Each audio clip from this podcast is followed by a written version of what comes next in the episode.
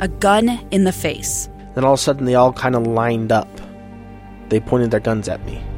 And this is the point where I thought, I'm going to die today. Started two years of horror for an American in Venezuela. They said, You need to give us your phone and get ready because you're coming with us.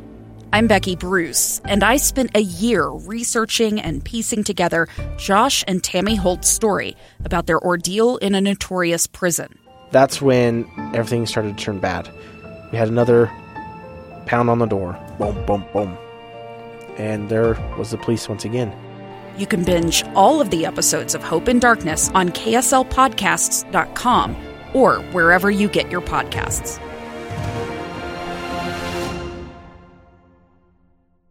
Utah's best athletes count on flexibility, speed, strength. And the Jazz pick up their 22nd assist. So they count on University of Utah Health. Real Soleil puts this game away. And so can you. Leading doctors, a world-class environment, award-winning innovation, care to be great. 14 unanswered by the Utes. University of Utah Health, caring for Utah's best and yours. Schedule your appointment now at uofuhealth.org slash care to be great. Welcome to the Jazz Notes podcast. I'm your host, Ben Anderson. A very happy Friday to you as we are midway through the preseason, uh, a little more than midway through training camp. The Jazz will have two more home games coming up uh, on Monday and Wednesday. Then they will have a week off before they face the Oklahoma City Thunder in their season opener at Vivint Arena. You can find me on Twitter at Ben's Hoops. Read me at KSLSports.com. Appreciate everybody who does that.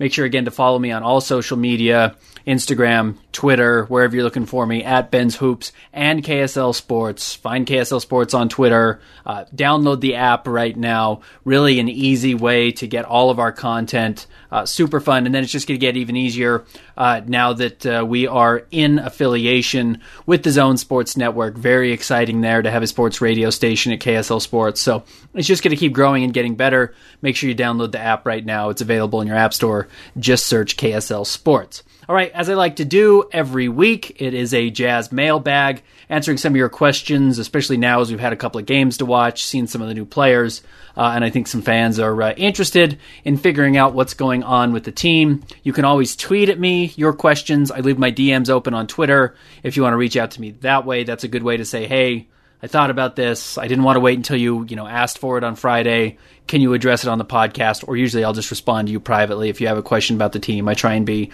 uh, as honest and candid as I can about those things. So I appreciate everyone who follows me. Let's go ahead and get started. I think uh, this one was going to go in a pretty obvious direction. After seeing how good Jared Butler looked, in fact, I got a couple of questions. Glenn Anderson tweeted at me, no relationship there. Uh, I've got a couple of more questions on Jared Butler, and basically, King Goldschain uh, also asked, basically, is is Jared Butler going to find his way into the rotation? He's had an absolutely terrific first two games with the Jazz. Uh, led the team in scoring his first game at 16 points, which wasn't a huge output, uh, but you know w- was pretty impressive, especially because 14 of those came in the second half. Then he was absolutely fabulous. I thought uh, in the Jazz last game against Dallas when he had 22 points in the second half. He was just dominant. Everything he did at Baylor seemed to translate pretty flawlessly to what he's doing now. Uh, with the Jazz. And, you know, I think that's what you hope for when you draft a kid who's a junior and who's been in college for a little bit. You hope that he can come in and produce a little bit, even if he has, you know, lacks a few of the things that uh, that might have made other guys lottery picks.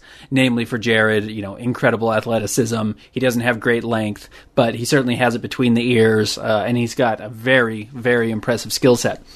So let, us look at the Jazz nine man rotation, and and you know, I don't need to go through it too heavily. We know who it are, who it is. They've got uh, four guards in Mike Conley, Donovan Mitchell, Joe Ingles, and Jordan Clarkson. They've got three forwards as soon as Rudy Gay comes back on the floor.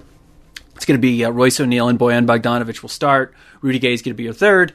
Uh, and that's seven players. And then, of course, you have your two bigs. Rudy Gobert is number one, and Hassan Whiteside most likely number two. So that's your nine guys. Quinn Snyder likes nine guys. He's even talked about it in the preseason already. He's going to stick with nine guys. It's just really hard to break a rotation. Uh, so what he usually does is wait till blowouts or, or you know, kind of the ends of a couple of quarters. Sometimes the end of the first quarter and third quarter. We've seen him play Miye Oni to expand his rotation to ten here and there, just to get some of those guys' experience on the floor. You could see that for a, a guy like Jared Butler.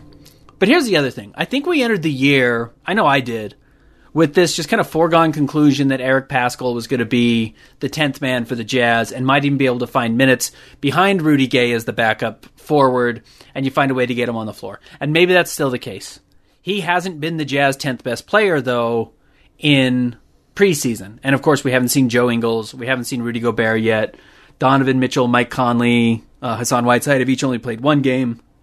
Rudy Gay hasn't played. Bojan Bogdanovic hasn't played. So, you know, there's there's a lot we have not seen with this team. But generally, for the most part, it's guys that, that we know what they're going to offer. So, what happens with the Jazz 10th man? As I mentioned, I think we assumed it was going to be Eric Paschall coming in. And then my guess was that Trent Forrest, who was so good in summer, was going to be battling it out with Jared Butler to see who would get kind of those fifth guard minutes. And those fifth guard minutes could be really important because you can rest Donovan Mitchell, you can rest Mike Conley, you can rest Jordan Clarkson, you can rest Joe Ingles. You know, you could rotate those for a game throughout the season if you wanted to and give the fifth guard minutes every single night as kind of the fourth guy. And you could give him 15 to 20 minutes a night pretty easily uh, I think if you just kind of increase the other players' minutes, and that way you're not putting too heavy of a burden on a young player. But you could really get those guys on the floor as often as you wanted, while while giving everybody a little bit of a break. If you wanted to do it, you know, every two or third three games for each of these players, you could rest and still probably get you know 60 games out there for for Jared Butler or Trent Forrest to get you know 15 minutes a night, and that's a lot. That's a very good rookie season. That's very productive. So I think you could still do that. You could still rest those guys. But also, Quinn Snyder's kind of showing a, a few different variations in his rotation that, that we haven't seen a whole lot before. Uh, especially with the types of lineups he's playing. And now, again, they've had so many players that are injured, and it's the preseason, so it really doesn't matter. But he's been playing three guard lineups, which he didn't do a lot of last year uh, and he certainly didn't do unless it was a case of injury, and that may be why he's doing it this season very well. But you know, at times he rolled out Donovan Mitchell, Jared Butler, and Jordan Clarkson playing small forward uh, already so far in this season, and then had Royce O'Neal and Hassan Whiteside in the front court. He also started the last game with Trent Forrest and Jordan Clarkson and Miye Oni on the floor. Uh, and those guys are three guards that, that he all uh, gave minutes to at the beginning of the game. So maybe we see more opportunities with three guards instead of that fourth forward that I'd potentially talked about with Eric Paschall getting on the floor, maybe you just do play a fifth guard and you move one of your other guards, say Jordan Clarkson or Joe Ingles, Joe Ingles specifically because he's so big, you could move him up to be kind of your fourth forward and give him seven minutes a game there, and, that will get Jared Butler on the floor for a few minutes uh, in each half, and, that just gives him a chance to develop. And if then if he's playing good, you make room for him. You know, that's what Quinn Snyder did with, with Donovan Mitchell. Donovan Mitchell was so good at Summer League, was pretty good in preseason. And then if you remember as a rookie, he was just dreadful early in his career. Had some really, really bad games, had a couple of very inefficient games. And at one point, Quinn Snyder just kind of realized, hey, I'm going to stick with this guy. He's going to be out there. We're going to give him some big minutes. And it wasn't that far into his career. I mean, it was it was fewer than 20 games. And then he exploded. And I think he had a 20 point game against the Clippers early followed it up with a bad game, bounced back, and then he was just absolutely terrific. So it, what Quinn Snyder has been willing to show, he did this also with Rudy Gobert uh, when the Jazz had the Favors and Enes Kanter starting lineup, and then ended up uh, adjusting it to put Gobert in the starting lineup. If you're one of the top guys, if you're one of the most talented players on the team, he's going to find a way to get you on the floor. Uh, so I, I think if Jared Butler proves that he belongs in those top nine guys, or even top ten, he's going to get minutes. And I think because he's so valuable uh, about what his future is and that he actually can help the team right now with his ability to score. And he's a pretty good defensive player. And he does give you some options at the trade deadline if you wanted to move a piece because you thought Jared Butler was so good and ready to help you win right now to save some money. There's a lot of value there too. So my guess, even though I wouldn't have thought this before the preseason, my guess is you see Jared Butler playing. I don't think it's 15 minutes a night to start. I think it's a few minutes here and there. But what you've seen so far, the way he does things with such you know excellent pace and control. Uh, I think you're going to see him on the floor, and I think he's probably too valuable if he continues to play like this over the next couple of games to not find a way to develop further. And yeah, you're going to have the stars, and that can certainly be helpful for him. But if he's ready to play right away and is ready to play at a high level and especially is ready to help your team win, the Jazz are not in a spot to be passing on wins. They're not in a spot to be saying, "Hey, yeah, you're talented, but we don't need you to make us better." The Jazz do need to get better. We, know that's the case. They were good last year, and there's still room for growth because they didn't win a championship. So I think that I, I think that's something that we can see. Uh, see the Jazz do, and, and, certainly see the Jazz incorporate Jared Butler into the rotation. And if he's earned it, Quinn Snyder's not the type of guy who's not going to give it to somebody who's putting in the work.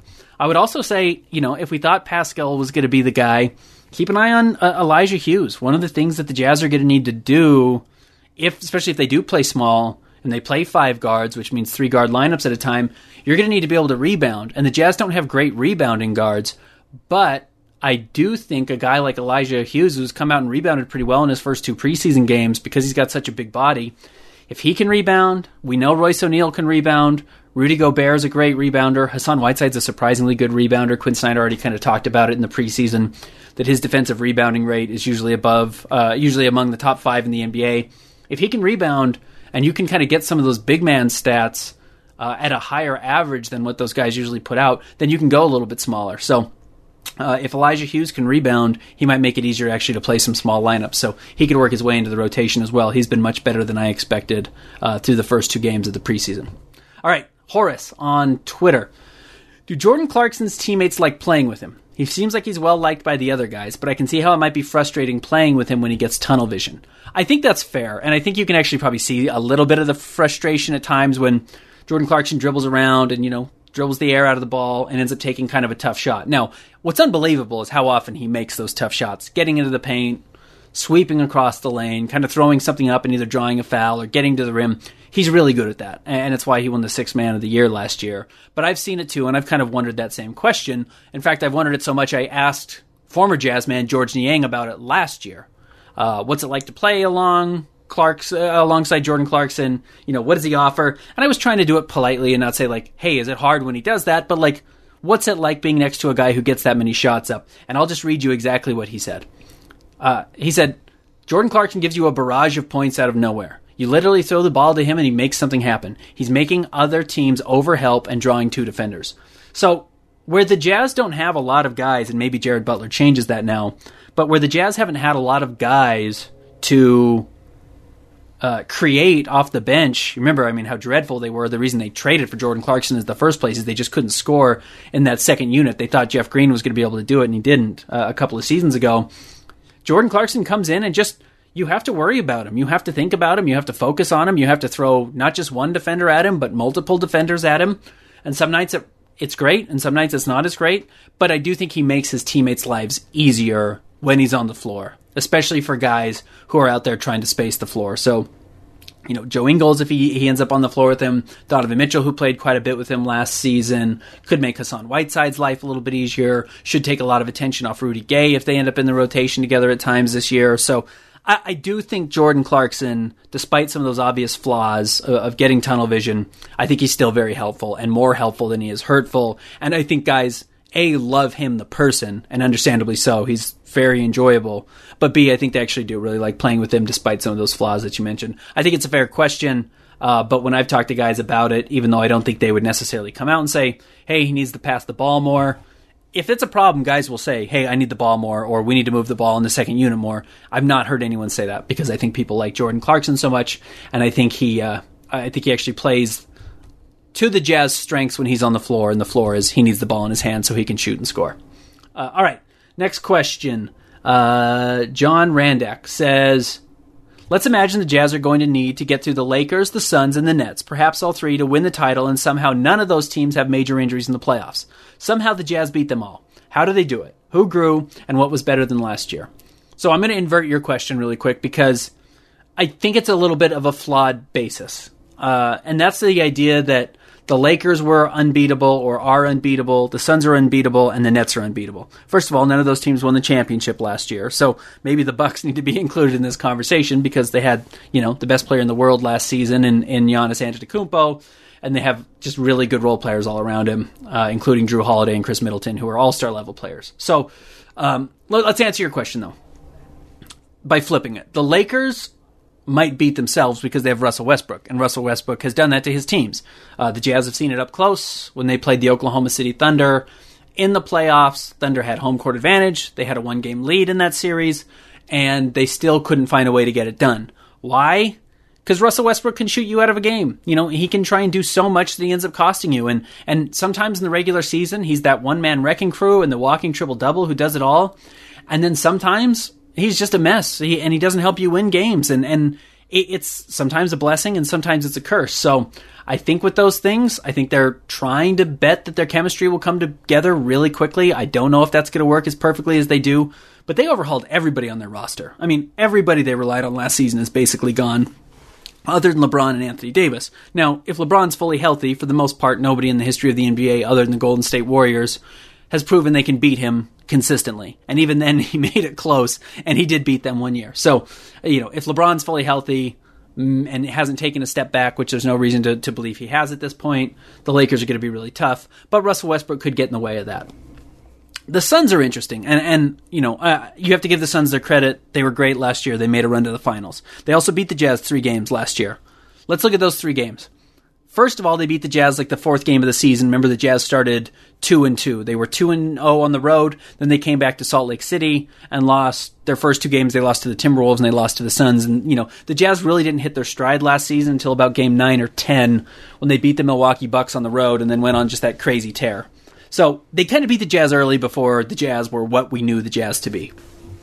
Uh, the times they faced out each other fully healthy, the Jazz went on the road and lost to the Suns in overtime. I think it was 17 to 13. Donovan Mitchell went off. Uh, Jazz had a couple of bad performances on the roster, as does everybody, obviously, in every game. But the Jazz were in that conversation to win that game on the road with Phoenix when Phoenix was playing some of their best basketball, and the Jazz were playing good too. If that game's in Salt Lake, Jazz probably win because they're playing in front of their home crowd, but they were on the road in Phoenix. Uh, so a tough one, but overtime, that's as close as it gets. Then the Jazz lost the last game of the season and they got blown out, but they didn't have Mike Conley or Donovan Mitchell. Like, who cares? You know that that you're not going to count that game the same way if the Jazz were to beat the Suns without Chris Paul and Devin Booker, and they only had DeAndre Ayton to roll out there. Like, nobody cares that you beat the Suns at that point. So I, I don't really care that the Suns beat the Jazz. Uh, I certainly wouldn't if I was a Jazz fan, as far as saying, hey, you know, if you're measuring these two teams against one another, throw that game out. That game doesn't matter. So you had an early game. Early games are always weird in the season. You had an overtime game. That's as close as it gets. And then you had a throwaway game. So head to head, I don't know. I think the Jazz can probably beat them in a seven game series, but they were obviously pretty good last year towards the uh, the end of the year. Let's look at their finals run. They beat the Lakers, they beat the Denver Nuggets, and they beat the Clippers. And the, you know the Jazz couldn't beat the Clippers, and the and the uh, the the Suns did. So credit to them. But you know the Lakers didn't have Anthony Davis, certainly not a healthy Anthony Davis, and, and he didn't finish the the series by playing. They beat the Denver Nuggets without Jamal Murray. Uh, he got hurt early in the season and didn't finish, didn't play at all in the playoffs. And then they beat the Clippers without Kawhi Leonard. So you know they were good they, they had to beat those teams. Again, one of those teams beat the Jazz without Kawhi Leonard for the last two games of the series, uh, but still found a way to get it done. But you know, if the Jazz had had a fully healthy Donovan Mitchell or a fully healthy Mike Conley or both of them, the way the Suns were healthy throughout the playoffs for the most part, uh, you know, do the Jazz lose to the Clippers? I'm not so sure they do. They were up 2-0 with a healthier Donovan Mitchell before he really got banged up, even with Mike Conley uh, out of the rotation. So uh, Donovan clearly got worse as the playoffs went went on. He went knee to knee with uh, Paul George, and that really seemed to change the uh, the dynamic of the series. So the Suns are good. Their run to the finals was great. You can't take it away from them. But I, I don't know if I just expect because they're coming back next year that they're a favorite to get out of the West again. They had to have some stars aligned to get where they got. Uh, so I think that's that's interesting. And then when it comes to the Nets, they're the most talented team in the NBA. It's the reason in the recent uh, GM survey they were picked to win the, the championship. There's no one can compete with their top three except for their top three. And what I mean by that is those guys have found a way to beat themselves in the past. And and certainly Kevin Durant, the least of all of them. Kevin Durant's the most you know gifted scorer in the NBA today, probably. But James Harden's been up in series. James Harden's been playing against the Golden State Warriors when they were beat up. Didn't have Kevin Durant, you know, had torn his Achilles and they had Chris Paul and looked like they were the favorite to get out of a series and, and win a game, and they couldn't figure out a way to do it. Like, I, I, don't know if it's a mental problem, but whatever reason, James Harden at the helm just couldn't get it done. Last year, they probably should have beaten Milwaukee, even without Kyrie Irving, and they didn't do it. So there's an issue there. And then, of course, there's the Kyrie Irving factor, which is very significant. Kyrie Irving has become a, as big a distraction as he has a talent. Just that, that every day you have to talk about him being unwilling to come to the, the, the games or unable to come to the games because he won't get vaccinated. Whatever your thoughts are on vaccinations, it's a distraction inside that locker room. And if you can only play road games, or if he can't play at home, or if he's not going to play at home, you're not going to win a championship without him. You couldn't beat the Bucks last year without him. So I think realistically, that's a distraction, and I'm not sure that Kevin Durant or James Harden or Kyrie Irving are mentally tough enough as leaders, or Steve Nash as a brand new coach uh, with just one year under his belt. I just don't know if that's the team that can withstand that type of adversity, especially when it's you know self created. When they're putting it on themselves, it's internal. It's not like you know someone outside is causing them this trouble; they're causing it for themselves that usually tends to be a red flag. So if they can get it all together, they're the favorite to win a championship. If they don't, I think they could beat themselves. So that's kind of it, it's how those teams are going to beat themselves that the Jazz will get past them more so necessarily than hey the Jazz made these drastic improvements with Rudy Gay or Hassan Whiteside or Jared Butler and that's what's going to push them over the top. Jazz will have another year of chemistry. That'll help. Hopefully, they're healthier. That should help. Otherwise, you're going to need those other teams to have some fatal flaws that you can exploit. And I think that's one of the things the Jazz are going to be counting on. All right, I'll try and answer a couple of other questions here that I didn't answer in the article. I appreciate everybody uh, sending them in as always. Miles Newby, who will the Jazz sign to their second two way contract? Guy might already, be on the roster. Could be MaCio Teague, could be Malik Fitts, uh, who played well in, in the loss at Dallas. He hit those four threes. Uh, that was impressive. The Jazz don't really have uh, a, stretch four who can hit threes at that level that's not named Bojan Bogdanovic. You know, Royce O'Neal can really shoot, but he's not necessarily four threes a night guy. Rudy Gay's good, but he's not four threes a night guy. Can Malik Fitts be that person? And you sign him to a you know a two way contract that that sh- to give him a chance to prove that he can actually do it at a high level, and then can he be your next Georges Niang? Maybe a little bit more athletic. Uh, there's value in that. So keep an eye on him. The fact that they didn't fill it immediately makes me think that uh, that, uh, that Justin James didn't either fit or, or had a better option. We just haven't heard about it yet.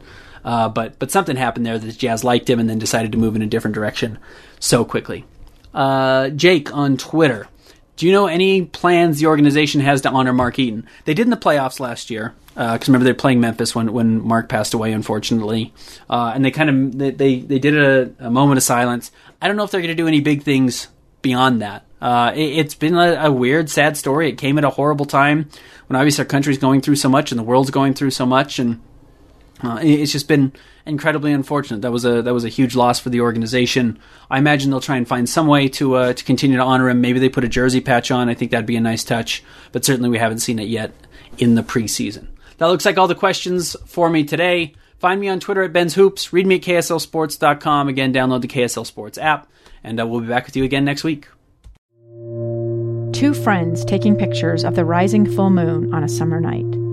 Two teenage kids doing what teenage kids do. When a stranger with a gun and a death wish changed everything.